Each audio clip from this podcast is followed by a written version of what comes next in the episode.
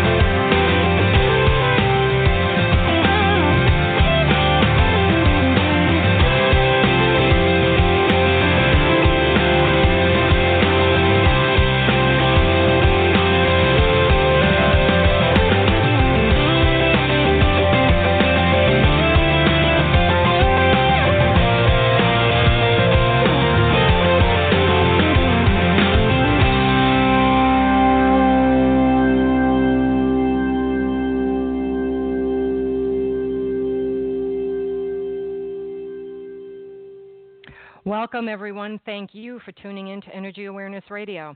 Today, we are tackling taboo topics of our time rethinking family values, moral politics, and the culture war. Altruism is at an all time high, and yet we, and by we, I mean primarily our government, is not providing everyone a fair shot in life. Not at all, as a matter of fact. How will our children learn and grow so they may thrive in a way that is purposeful and provides the next generation, their own children, with the means to live peacefully, in compassion, empathy, and for the greater good of all? Corporate America has been operating on the principle that more is better. Greed is good, and it's all about me and for me, to the tune of billions. To hell with the oceans, rainforests, clean air, untainted food, sustainable wages, economic justice, and to hell with the common good. That's the reality we live in now and have been living with for decades. The fundamental problem we face as a culture is that capitalistic values have overtaken humanistic values, hollowing out the soul of our society. How do we gain the moral footing our society has lost? Perhaps more importantly, can we? Spoiler alert the answer is yes. We'll get to that in just a few minutes. This is your host, T Love, here at Energy Awareness Radio. I am the founder and CEO of the Soji Huggles Children's Foundation, a nonprofit dedicated to providing the basic necessities of life to underprivileged children. I'm also a reconnective healing practitioner, certified vibrational sound therapist, and positive psychology and energy psychology practitioner at Quantum Wellness Center, my private practice located in Sussex County, New Jersey, where Energy Awareness Radio streams to you live each and every week. Energy Awareness Radio is happy to be sponsored by Audible.com, a leading provider of spoken digital audio entertainment and information. Audible.com has more than 180,000 audiobooks and spoken word audio products to choose from, so you can listen whenever and wherever you want. Just download the title you prefer, free of charge, and start listening when you sign up for a 30-day trial at audibletrial.com slash energyawareness. That's audibletrial.com slash energyawareness. My guest, Michelle Deen, known as the Progressive Culture Warrior, is a marriage and family therapist specializing in human development and family relations. Bringing 30 years of expertise to the discussion of family values and morality in politics and culture, she finds common ground in our deeply divided political system and sparks a new conversation that is long overdue. Welcome to the show, Michelle. Thank you so much for taking time to join us here at Energy Awareness Radio. How are you being I'm great, thank you, and thanks for having me. Oh, I, you know your your book. Okay, Saving America's Grace: Rethinking Family Values, Moral Politics, and the Culture War. To say that you have written this with emotion is putting it mildly. It is very colorful. The, the the passion of the anger you feel is most apparent, and the fact that you put it in writing for everyone to see, I think that was quite brave so let's get everyone up to speed by beginning with why you decided to take this very courageous, courageous step and write a Tell It Like It Is book. Uh, well, I'd say part of it is probably my personality that if I feel mm-hmm. something strongly, I typically express it.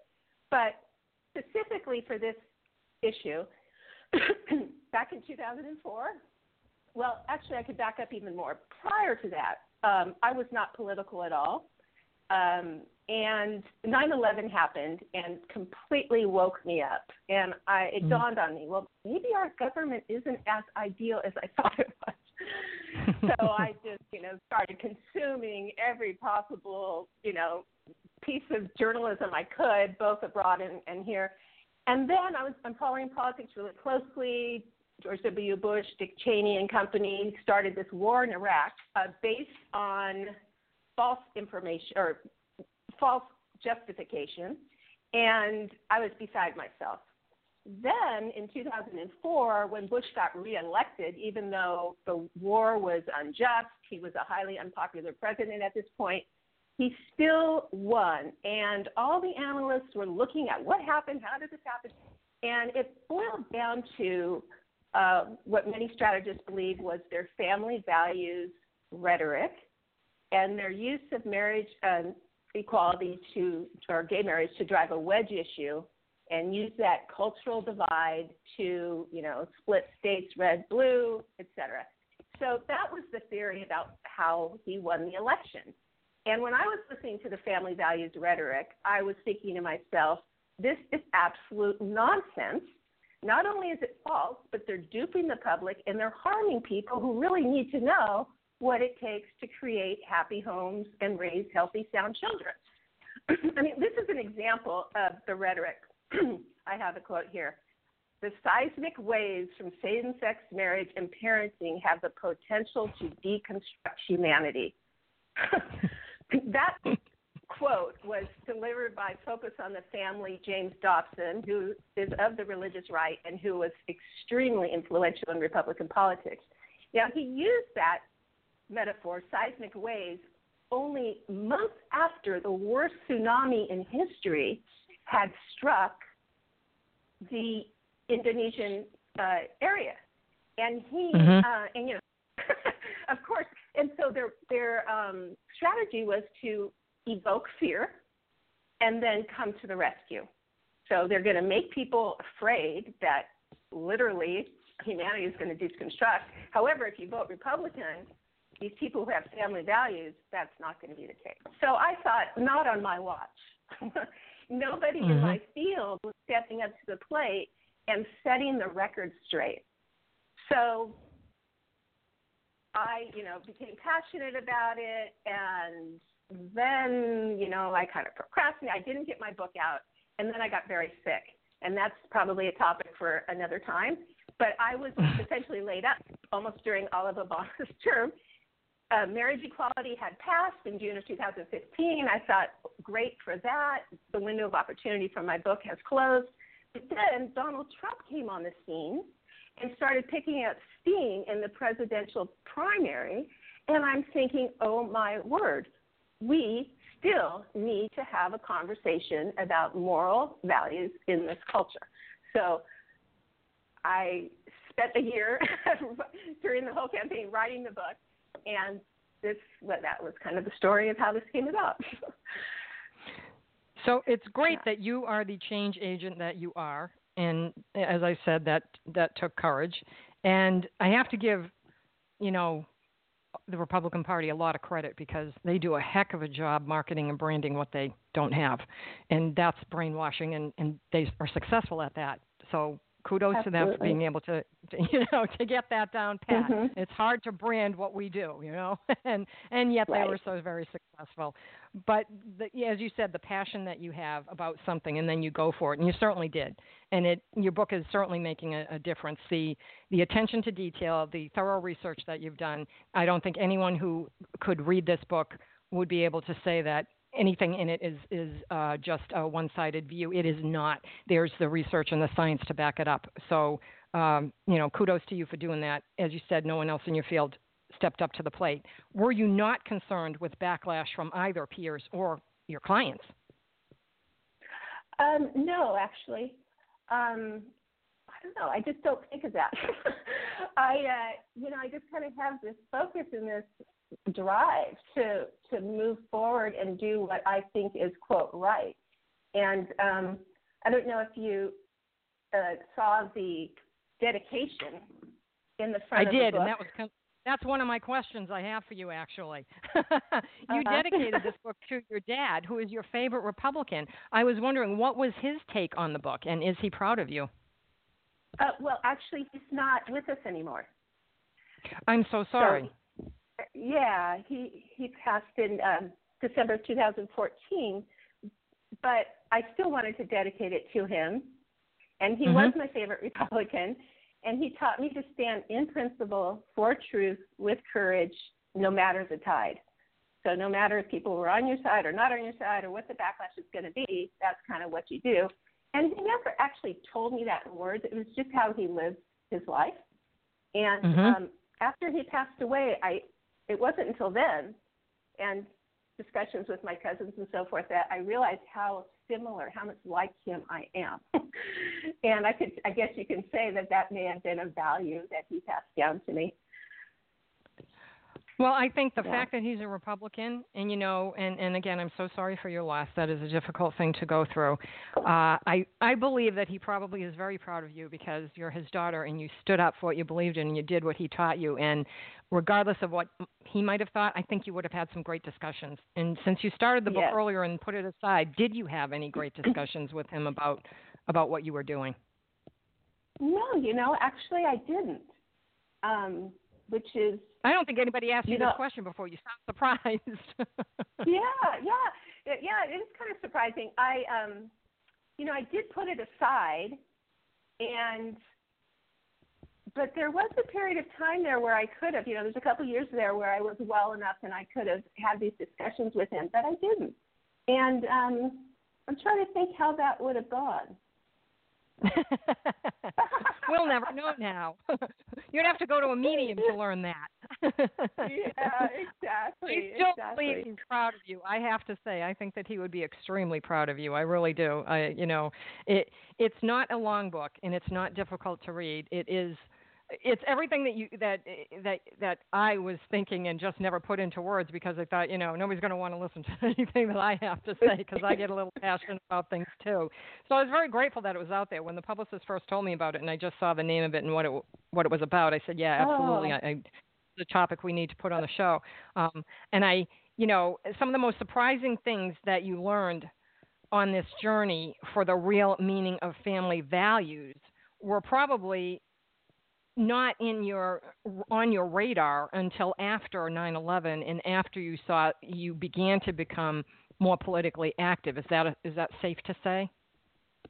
Well, I'm not sure I understand. Um, in, in terms of like the use of the phrase family values, that's absolutely right. Um, like, is that what you're referring to?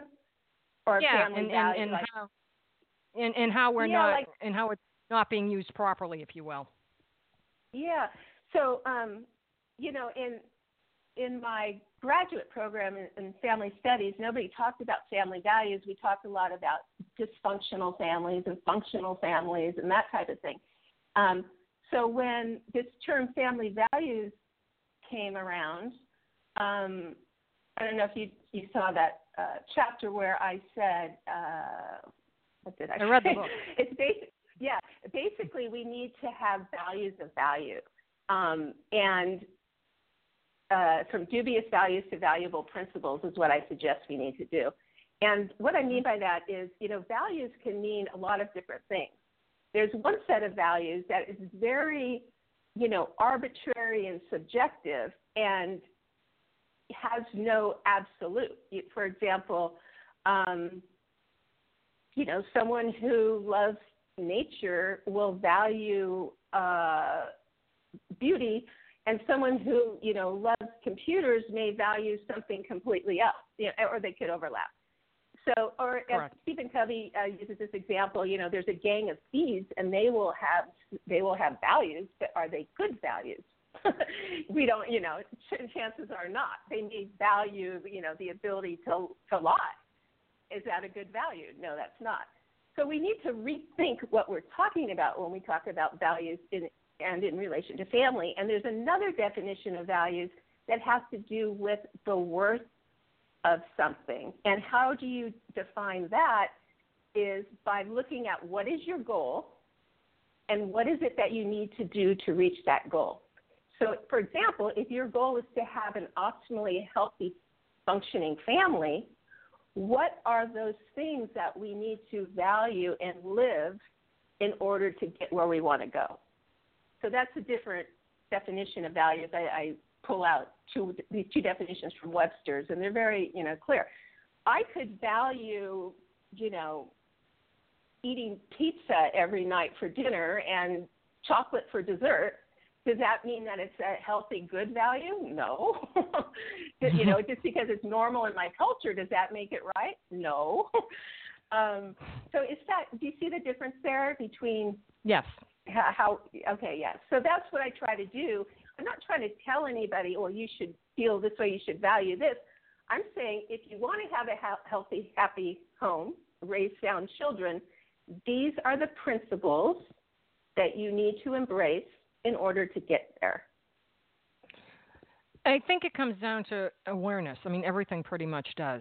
And, you know, instead Uh-huh. of hearing something and throwing away the word or just believing what you hear, you know, family values, family, it, this has been going on forever. And, and it's, mm-hmm. now it's, em- it's empty. It's just empty now. You know, I, I think if Mhm. you took a poll in the streets of New York and you said, what are family values? People would be like, oh, I, you know, I don't know how much you make for a, a living. Um, the kids going to school, or I, I value my family, you know, because I love them. There'd be so many different connotations of of what family values are. We've gotten Uh-huh. so sidetracked from what family values Yeah. traditionally were, and that's sad. And you know, it's it's hard to imagine that we could ever go back to. We can never go back, but if we could ever get to a place where we could be entrenched in those values again, where people would look at our country as the great country that we were, and I'd like to consider that we probably still are, but sometimes I have difficulty with that. yeah, yeah. Um, I'd like to, to get to that point, but first, I wanted to say something about this, the traditional family values. It really is never defined. It's kind of a code Mhm. word. It's something that you know kind of feels good. It feels warm and fuzzy. Who wouldn't want to have tradition and family and you know all of that? Just feels cozy. It feels good. It feels right. If you decode the code, the way especially you know the religious right, have used traditional family values, it is to hook you in. But if you were mm-hmm. to decode it, they're really talking about patriarchal and biblical mm-hmm. family values. Now, the Bible uh, does not say anything about, you know, Christ never talked about family values. um, right. And the and the best examples of family life we have in the Bible are, you know, Cain and Abel and all these horrible stories. We have, you know, children getting beaten, you know, for disobeying their parents, and women getting stoned for, you know, being quote adulteresses, and all of that. So, you know, is is that a moral system? No. But the problem that I point out, and I think that is probably the most practical application from my book, is the notion of traditional family values encompasses authoritarian parenting practices. And there's research after research that shows this is not the best way to raise sound children with healthy character. And what, so, what's the difference between authoritarian and the ideal has been identified as authoritative? And, and you can ask what the difference is. The difference is authoritarian basically uh, goes on the principle of controlling and making the child be obedient. So there's a it, it, embedded in that is there, there's kind of an inherent disregard for the person who they are. They, you and know, it's, it's also sorry, fear based. It's also fear based. Exactly. Exactly. Very much fear based. So mm-hmm. we've got shame, we've got guilt, we've got fear. All of that is used to try to control children, make them obedient, make them, quote, good. Well, that does not do the trick. What does is uh, an authoritative parenting model, which is right. essentially um, it's like a humanistic values as opposed to patriarchal values. You acknowledge their personhood, you acknowledge the feelings they might be having, and you set firm limits. You um, and I think this is where we've had trouble in this kind of modern culture. Is I feel like the pendulum has swung kind of to the other end, mm-hmm. where parents yes. were sure, you know, they want to befriend their child, they want to be loving, they want to be, you know, this and that, and they they have a hard time with the limit setting, and that's crucial. So it's yes. limit setting with with empathy and um, and an acknowledgement of their emotions because when you do that, you help children learn how to integrate and understand their emotions. That's how children become emotionally intelligent. And there's all kinds of brain neuroscience research out there that discusses how uh, children learn and process, and emotions are an important component of development. And in this society, we get away from the inner dimension, we get away from emotions and feelings, and you know want to focus on the, the behaviors and the outer rewards and the results. And we need to change that. And um, because if you think about it, most of the problems we have in this world, the root is some sort of emotional issue. You know, whether mm-hmm. it's somebody that's shooting, you know, um, people down, you know, mass gun shootings, whether it's somebody who has an addiction, whether it's somebody who, you know, uh, has low self-esteem, where it all boils down to these these emotions, and we I think we have diminished the importance of our emotional world and how we need to help children learn to manage and regulate is the word they use in neuroscience how we, they learn to regulate their emotions and, I, I um, agree with you. I, th- and, yeah. I think the authoritarian type of parenting was very popular and a lot of people came uh-huh. from that and decided yeah now i have to do it differently and they may not understand the difference between authoritarian and authoritative so they mm-hmm. try to be the child's friend you cannot be a child's friend you cannot you're not doing that child any good by being their friend you have to be a disciplinarian you have to allow them their opinions and talk and express and show them the affection that they deserve and help them with their you know emotional and physical needs and not be their friend. You can be their friend after after they're grown up, but you can't be their friend yeah. while they're you have to be the authority figure. You really do, and I think people have trouble with that.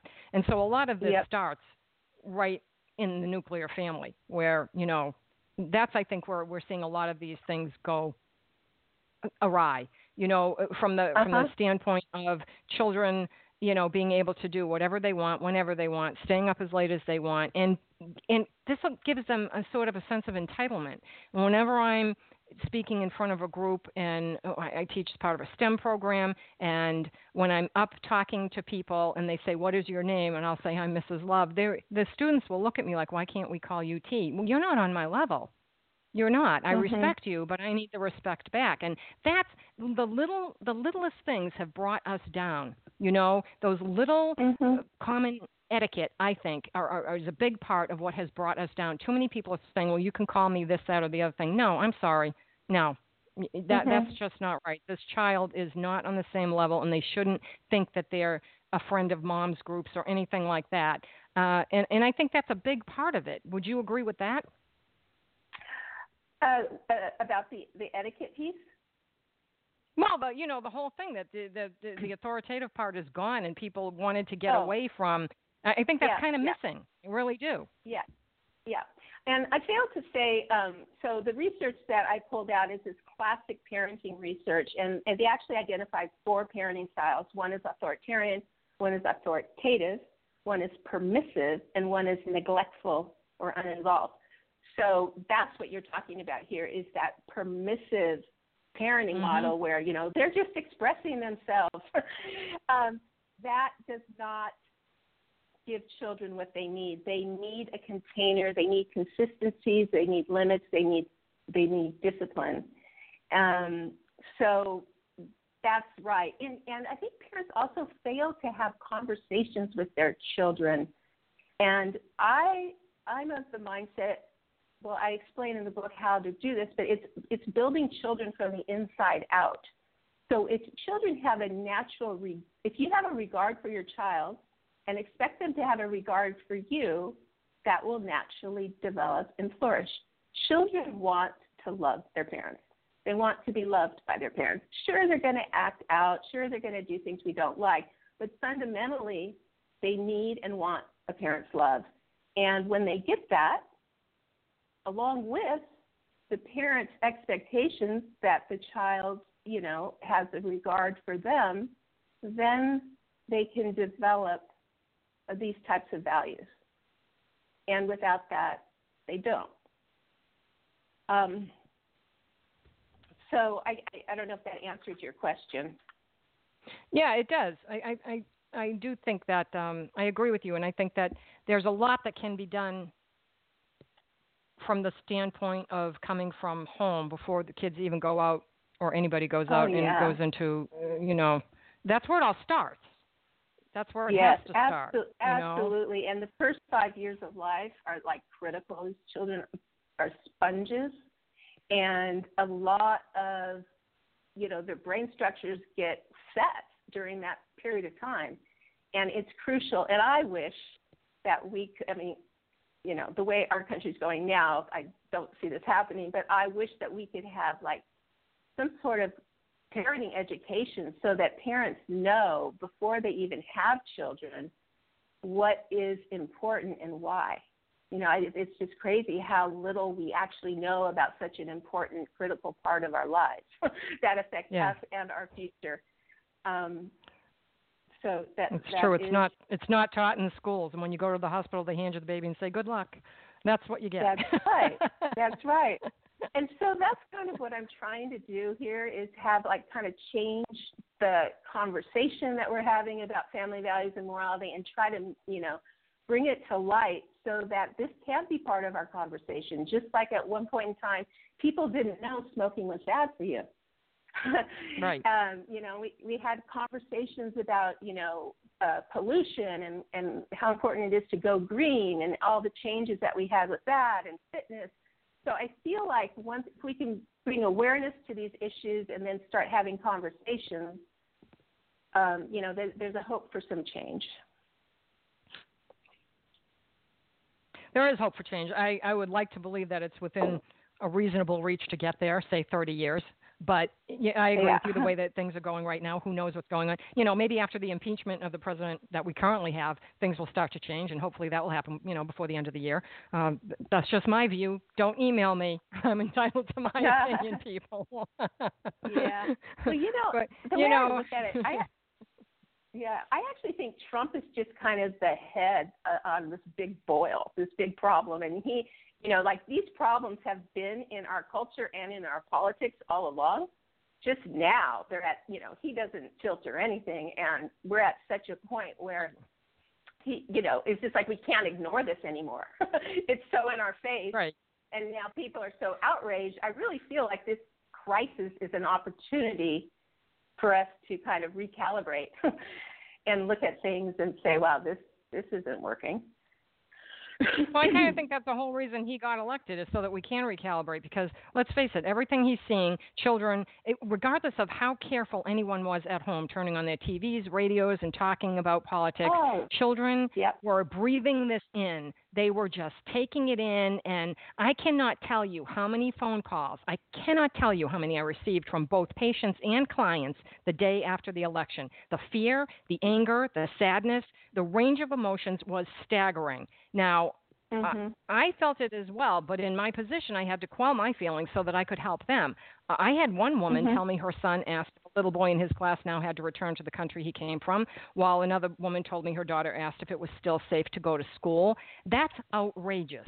Children were so greatly affected by this election, and nobody thought that they were, but no matter how hard the parents tried to keep things normal, they couldn't get away from the, the wrath pre election and even still post election you know that had a huge impact. Now we've got children we're bullying. We're trying not to do bullying, but now we're saying, well, if it's okay for the man that's got the top job, it's okay for me. I'm eight. He's you know almost seventy. Ex- That's just not right. Ex- exactly, and that's why I think the election of Trump was actually a symptom of the problems in our culture. Um, he, you know, we, we're we're not valuing the right things. We're valuing people like Right. Trump and the Kardashians. you know, we, where's the character? Where you know, where is the meaning? Where is the things that matter in life? Um, that's the problem. And I think, you know, we need to start having conversations with our kids. Now, I remember thinking, I'm so glad I don't have a child during this election cycle. My daughter's in college. And so she's Mm. old enough to see it for what it is. But kids, you know, the way that these uh, adults were behaving on a stage, you know, during the, the debates, that is a place that is supposed to have dignity and, you know, some gravitas and these people are you know they're making references to the size of you know his genitals and it's just like that Mhm. was so juvenile and and how do we and then you know just the the person who's mocking disabled people we actually Yep. Uh, re- award him reward him by giving him the presidency. That is such a confusing Right. double message for our children. That is another reason why we- need to have these conversations about meaning and morals and values and you know being a good person what does that mean? Um so and to to talk about how he got elected and how what was what the manipulation factor was because it was and how he actually got into office because he he is a bully and all this tweeting that he's doing he's like a petulant child. I mean will you please stop? Are Oh, you yeah. 5 years old Yeah, this is ridiculous. You're Yeah. supposed to be the head of the free world, and right now I'm looking at you like, really, uh, you know, me along with a bunch of other people want to move to Canada, and they're not letting people Yeah. in. So you know, it's um, it's really sad to see our, our, our the whole the whole state of politics, the whole country go to hell in a handbasket because that's exactly what we're doing. That's exactly what's happening, and then you have to. I think each person mind their own self, mind your own energy, mind your own what you're doing, and handle it as well as possible to try to bring other people up along with you so that they know, they understand without telling anyone, you know, you're wrong, what to do, but have good conversations Right. that aren't combative Yeah. you know, cooperative, not competitive. Right, right. I have this, you know, kind of, I don't know what I could call it, a, a dream almost, uh, uh, of, you know, could we in America, you know, kind of create a movement where we actually, like, call it American Values Rising or something like that, where we kind of come together and we actually start to highlight the good things that we do for each other and with each other. You know, the kind of the inspirational things. We've lost that. You know, there was a point in time when, you know, if you were competing with somebody and they fell on the ground, you gave them a hand and you helped them up. You didn't kick them in the face when they're right. down, which is, you know, Donald Trump style. And um, you know, I just feel like if we can start to acknowledge and you know and appreciate the kind kindness and connection as opposed to me firstism and you know getting ahead because that's again back to the culture and what we value we value greed over need. We value um you know money over morals. And it just goes on. And we need to start changing this so i was thinking I, you know if we could start to emphasize the good because people feel good from seeing the good. You know, it's heartwarming. I think we're starting to see that. I, I think this is how you create the happy homes and the healthy souls and the well adjusted children in America. And I think we're actually starting to see this over the past, I'll say, maybe uh, I'll go to 2010. So the past, oh, that's seven years. Okay, that's a long time. Let's say the past five years, we've started to uh-huh. see an increase in. We've seen it in the Olympics where somebody falls down and somebody helps them up. We've seen it in marathons, in the New York Marathon, and the Boston Marathon, where somebody falls and someone else who's a competitor goes mm-hmm. and helps that person up. We've seen children, particularly children, start to do things to help people in this world because they their little hearts have so much compassion and they come out. How many mm-hmm. knew nonprofits are there out there right now that children have started? They saw a, a, a problem and they said, okay, I'm going to make sure that we get as many sneakers as possible. There's one little boy that did that. There are so many new things, and you see it all over TV. If you're, uh, if you, it's like a Google search. You can watch Ellen, and you'll see different people go and, on there, yeah, and they've started, and, you know. And and how does that make a person you know make you feel make right. me feel it's like it's nutrition for the soul. That's mm-hmm. the way I look at you know it feels good. It's very I don't know. It just feels grounding. It's you know you're in touch with hum- your humanity. You're in touch with connection with people. It's that it's the way we are wired. We are wired to be empathic. We need empathy. Right. That's another piece in my book uh, about you know the neuroscience and how there's something called empathic attunement that's absolutely critical for the proper brain development of infants and toddlers and children. and it goes on and on. But it, this empathy we've lost, and we've got to get it back. And it does begin, I believe, you know, in the home with empathy and awareness. You know, we need to kind of raise our spiritual selves, and you know, because it's hard as heck being a parent when you're stressed, when you're tired, when you're not getting yourself your needs met, and you have to rise above the occasion and act like an adult and handle, you know, the tantrum that's happening in front of you. That takes a lot of, you know, forbearance. And I'm going to go back to I'm going to I'm going to I'm going to mm-hmm. go back to etiquette for a minute because there are so many things that are lost when when we don't teach children what proper etiquette is. People do not say thank you. Saying thank you, you know, I mean, uh, it's it's the shortest prayer you can say, and if that's the only prayer you say, it is enough. If you actually say thank you to someone and mean it sincerely, if you start to, I mean, I people around here, whenever there's an awards banquet or anybody gets any kind of uh, accreditation in the in the newspaper, any kind of PR or anything, and I know them, I will send them a note, a handwritten note congratulating them uh-huh. or thanking them if they did something. And I have had many people say, that is a lost art. No one does that. And I'm like, you know, it makes me feel good to do it. And when I put it in the mailbox, it makes me feel good. And I know when they get it, it makes me feel good. And I know it because each person gets in touch with me and says, wow, T, that was really nice. Thanks so much for that note.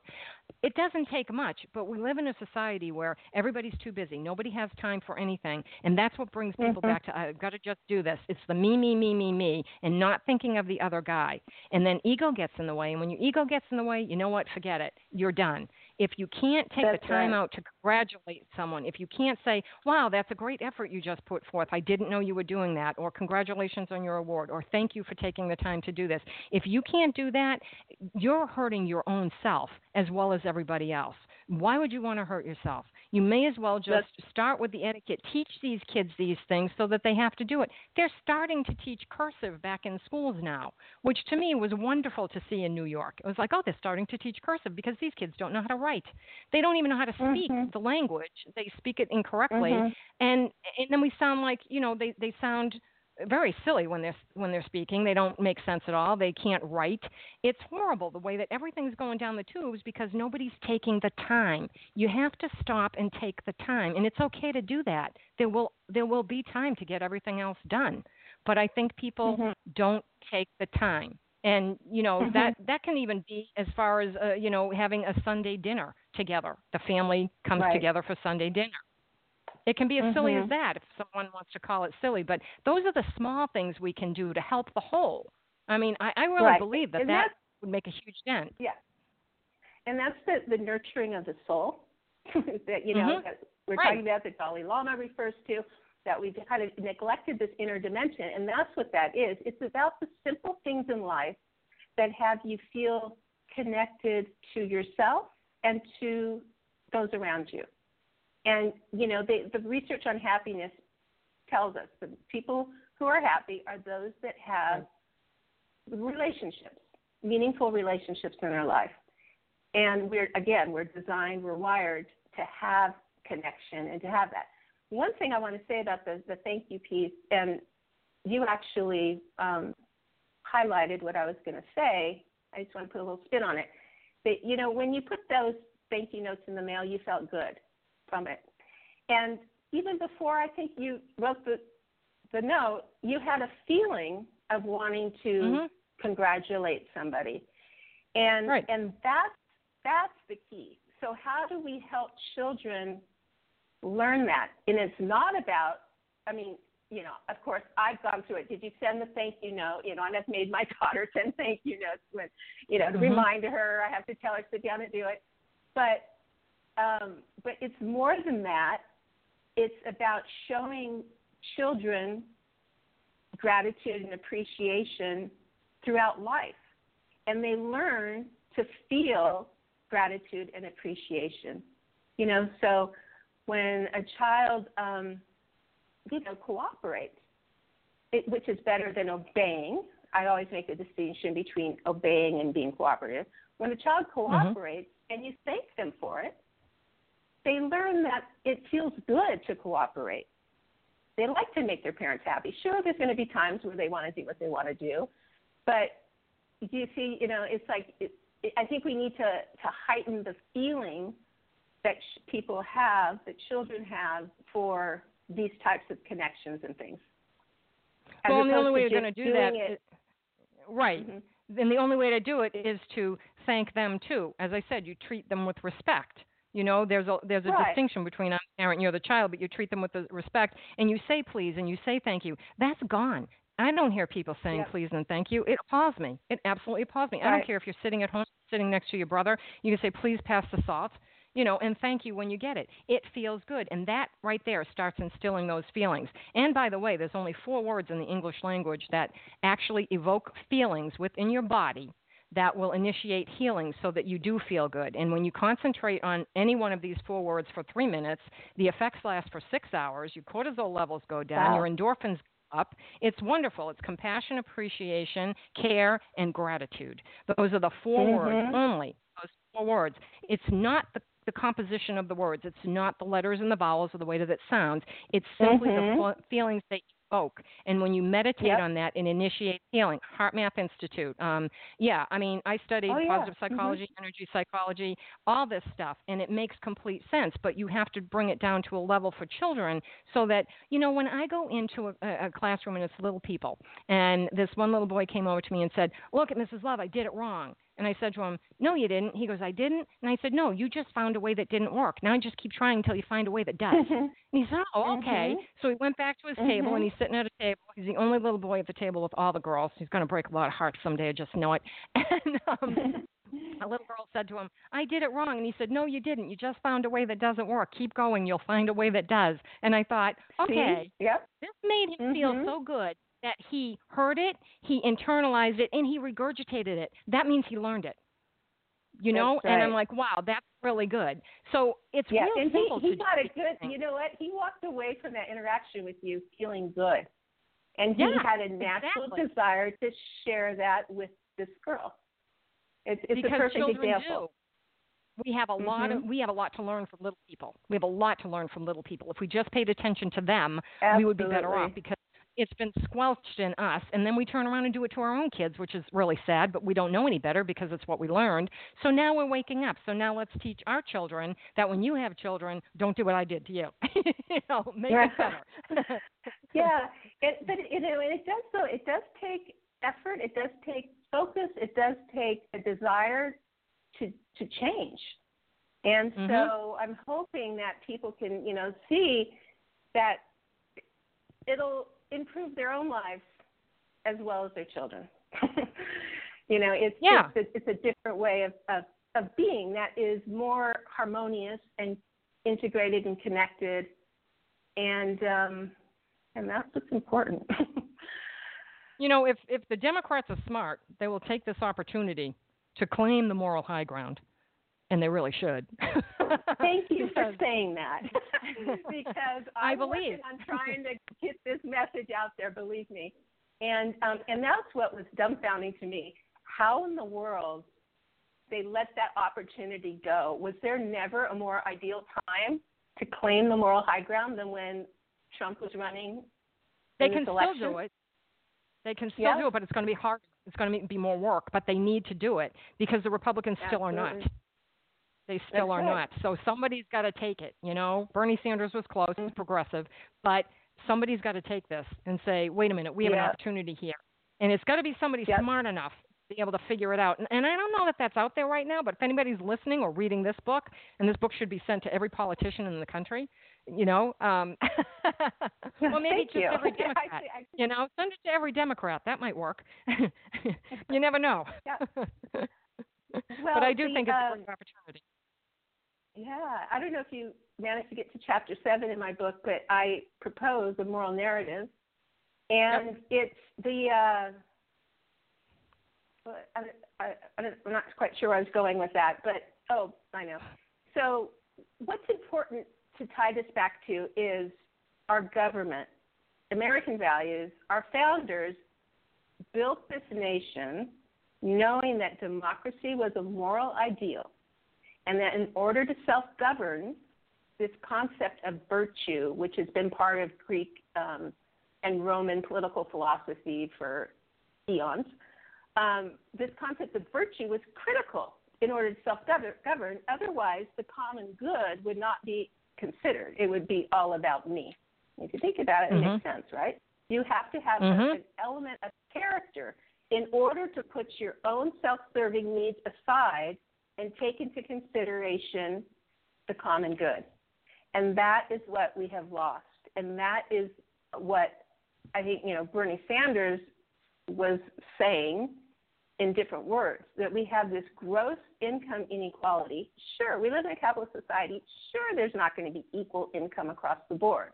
However, the um, the the extreme uh, you know inequality that we're seeing today to the point where we've got billionaires you know i don't know he has the statistics how x number of families have as much as 90% of americans that's a Right. problem that is Mhm. an absolute problem that we need to address and i don't and, and until we address that um, i'm not sure what's going to happen with our country and you know robert reich has done a great documentary talking about how the middle class is crucial to building our economy because those are the people who consume and who buy. The billionaires can only buy so many pairs of socks or so many TVs. You know, it's got to be the middle class has got to be strong, and we need to figure out a way to do that. Well, and I think that, and I, I, I did read your whole book. I mean, uh, you can talk Oh, to Elise. mhm. I read every Yeah. every guest book from cover to cover because why would you come on the show and talk to somebody who didn't read your book? That just, I just, that doesn't make sense to me. Uh-huh. Uh, however, the one thing that you know that was in chapter seven that caught my attention, and you can tell because I took Mhm. these notes, was a quote by Teddy Roosevelt. You know, remember, the most perfect machinery of government will not keep us as a nation from destruction if there is not within us a soul. Mm-hmm. I, you know, that really speaks loudly, and people need to hear Yeah. that. And we don't Mhm. have that right now. There's there's no soul in the Republican Party, and that that is, you know, clear and present danger. Yes, absolutely. and and to be to be fair, I think the Democrats need to take a leap of faith and start to extract themselves from corporate America because you know I mean they it, we we have to get money out of politics. We have to stop using you know uh, corporate money to fund politicians because I think that that's part of the kind of- reason why Trump won because I think people believed he was paying for his own stuff and it wasn't coming from corporate America. Yeah. Well, now we have him taking 1.9 million dollar weekends to Mhm. Florida every week, and he's who's paying for that? Well, and, and visiting his his The- properties the once every three days that he's not supposed to have anything to do with because he's president. But you know, we'll, we'll I guess we'll have to cut him some some slack for that because we can't get around it right now. well, Hmm. Michelle, we're getting close to the top of the hour, but one last question: Now that the election is over and we all know what's going on, will you be writing a sequel? Seems to me there Oh. should be one. well, actually, my next book is going to be specifically focused on the family. Uh, It won't be a political book at all. And I, I feel like what we need to do with politics is all here, uh, or at least the foundation for it is here.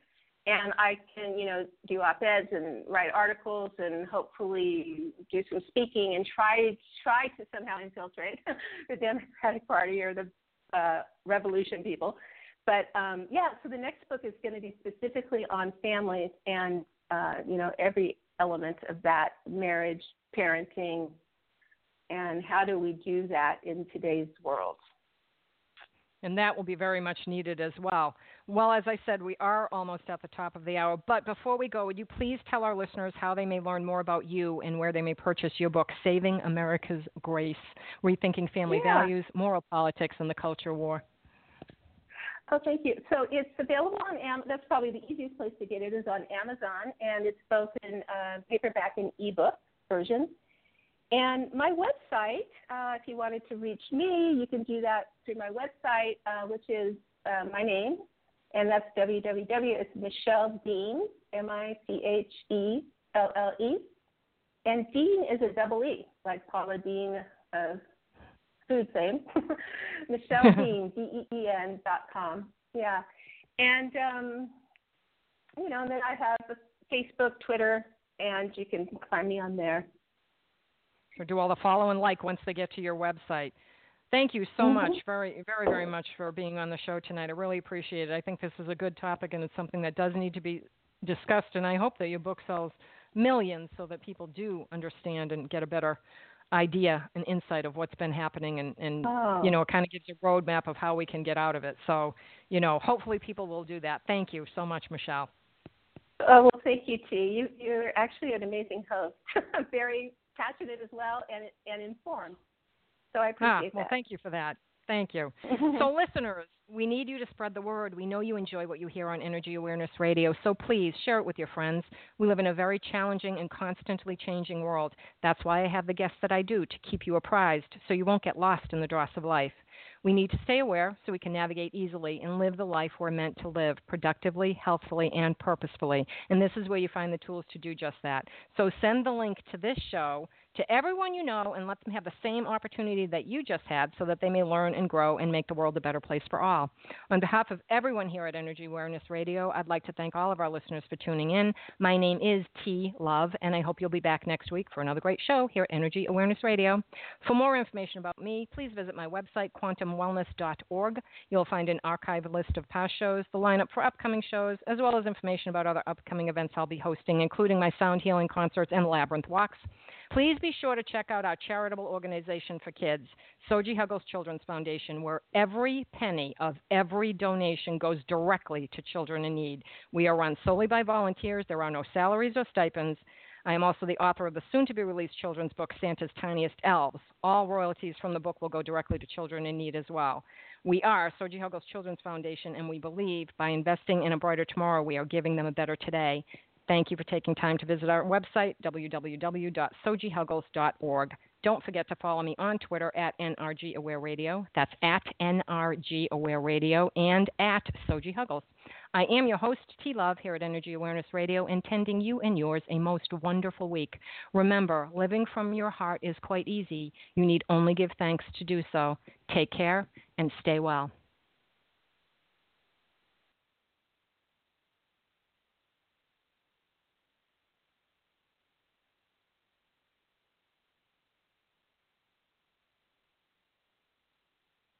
A couple of times because Uh, sometimes people just I'm- talking. Oops, hold on, Um, I'm sorry. I, hold on. Yep, I, I got you back. So we we got cut out. I'm sorry. Are you there? Are you there? Are you there? Are you there? Are you there? I am. Michelle? Yes. Okay, yeah. Yes. Okay, good. I, you got cut out. I They- didn't it- hear- what happened. When you um I, I wondered if you were new or not, and I like the way that you allow the conversation to flow because so many times it, it, it just goes off and it's not it's not going the way that you want it to go. So you were listening to what I was saying and responding to it, and I was listening to what you were saying and responding to it, and we weren't getting Uh-huh. off track. That's important. Yeah. So I liked that. Yeah, I'd have you back Uh, again. uh, okay, I don't say that to everyone. I don't, I don't say that to everyone. So, um, and Elise knows that too because I do a lot of people. Um, once. I don't know if I've ever done any of her people twice. I've had some people on three or four times. Bernie Siegel, Dr. Bernie Siegel, Dr. Brian Weiss. Um, quite a few people, you know, big name people have been on the show multiple times because they like it. They think it's uh, like having Uh-huh. a conversation with in their living room. I don't interrogate. You know, um, No, I don't. I don't. I'm not a fighter. It's like there's nothing in the world to fight about. We're not allowed to, allowed to fight in my house. There's no fighting. You just don't. There's nothing to fight Uh-huh. about. So, um, so I live my life a little differently than psychiatrists and, and psychologists believe works. it's like my way works. Yeah. I Yeah, really think a TED, ah, I think Uh-huh. a TED talk would be good for you because you because you have it all in the book. All you have to do is you know bring it into like a um make it a synopsis of of this and and people would listen Right. because it's interesting, it's fascinating. It's you know why it's fascinating because you did your research. This isn't just your opinion. See, I thought this was going to be your opinion. And when I started reading it. I'm like, oh my god, I feel same way, and I was laughing. And then when I got to the part about, oh, okay, all right, yeah, she really did her research. I, I like this. This is good. So that makes a big Uh-huh. difference. I think you'd. I hope that you get to do one. And when you do, you have to let me know because I I listen to talks on my treadmill. oh, absolutely. Now, by any chance, do you have Facebook or Twitter, T? Um, okay, here's the thing with me. I have Facebook for Soji Huggles, but I don't know how to do it, so someone does it for me because I just can't be Uh. bothered. I don't even have a magic phone. I'm like, no, I don't want to be cyber stalked. Thank you anyway. So I just, I don't do any of that stuff. I, I do do Twitter. I'm at, at NRG Aware Radio, um, and you, at least we'll get a, a, a a note tomorrow where you can actually take this program if you so choose and put it on your website. Again, that's up to you, Oh, or, or send it to people so they can listen to it. I don't know how to do that, but I know it can be done. Um, so Okay. I'm, Uh, eh, you know, I can build my own website, but I want nothing to do with social media. I just find it to be, it's too. uh, When I'm dealing with clients, it's so destructive. I'm like, look, you got to stop. You you guys are addicted. This is an addiction now, and nobody's listening to me, but right. it is an addiction. Yeah, right. That's right. Like no. Yeah, yeah, So, yeah. I don't. Definitely. Yeah. Well, if somebody, yeah, you probably have more followers than me. So if if somebody tweets for you, and if you you know mention the the show, that would that would be I do. Uh, what happens Okay, right now is first of all I'm going to go to I'll go to Goodreads and I'll go to uh, Amazon and write a review. Then um, automatically the show has already been tweeted out that it was on air. It was tweeted out that we're on air. Join us now. Halfway through it said join us again. Then after right now it's already available for people to download as a podcast. A tweet already went out and over the course of the next three or four days tweets will go out specifically about this show. Oh, awesome. Very good. So I know Thank you. I know that's set up. I know that's set up. It was set up a long time ago. I couldn't do it again if I tried. It'd be like, oh, now I got to spend three days figuring out this Twitter stuff. I'm sure it's changed, So, but I know that that what- happened. What is your Twitter handle? At Your name on Twitter? N as in mm-hmm. um, it's at N R G Aware Radio. Mm-hmm. Okay. Great. So it's at Energy Aware I'll- Radio. Yep. So, I'll follow you. um, but yeah, I know that there's um, now you have Facebook, yes? Yeah, but you know, I'm kind of like you. I've neglected it. I Yeah. don't, you know, I need to probably start doing something consistent on it. I have my book on a page. Um, Yeah. Yeah, I um, I just don't. When I when I tried to set it up, I set it up last year because our foundation is only one year old, and I set it up. I was literally in tears after five hours. I said, I can't do this. This is not my brain doesn't function like this. This is so high school. I can't do this. I can't have people. Uh-huh. I, I don't understand the pages and stuff. I said, I just and one woman on my advisory board, she said, you don't ever have to do it again. I can see you're upset. I said, thank you. I know what I'm doing when it comes to my work. I know what I'm doing when it comes to Mhm. my volunteer work pediatric hospice person. I know what I'm doing with my radio show. I know what I'm doing with the foundation. Facebook, no, I'm not doing social media. I hate it. If you put a gun to my head and said text, I'd be like, you're going to have to shoot me. I don't know how to text. I don't have a phone that texts. I don't know how to do it. And the funny part is, my husband's a bigwig at a tech company. He does not have a magic phone, and he doesn't text either. Uh-huh. And I'm like, oh, I need it. Then one, one. you know? That's great. I love it. Our phone is like sixty dollars a month for two phones. Like, yeah, that works for me. Yeah, exactly. So Oh, I'm a little, I'm a little Yeah. there, but it's okay. It works. But um, I really appreciate you being on the show. I love your book, obviously.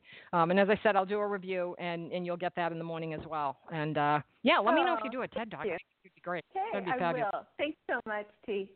You're Okay. welcome. You have a great night. You too. Take care. Bye bye. Yep. Bye bye.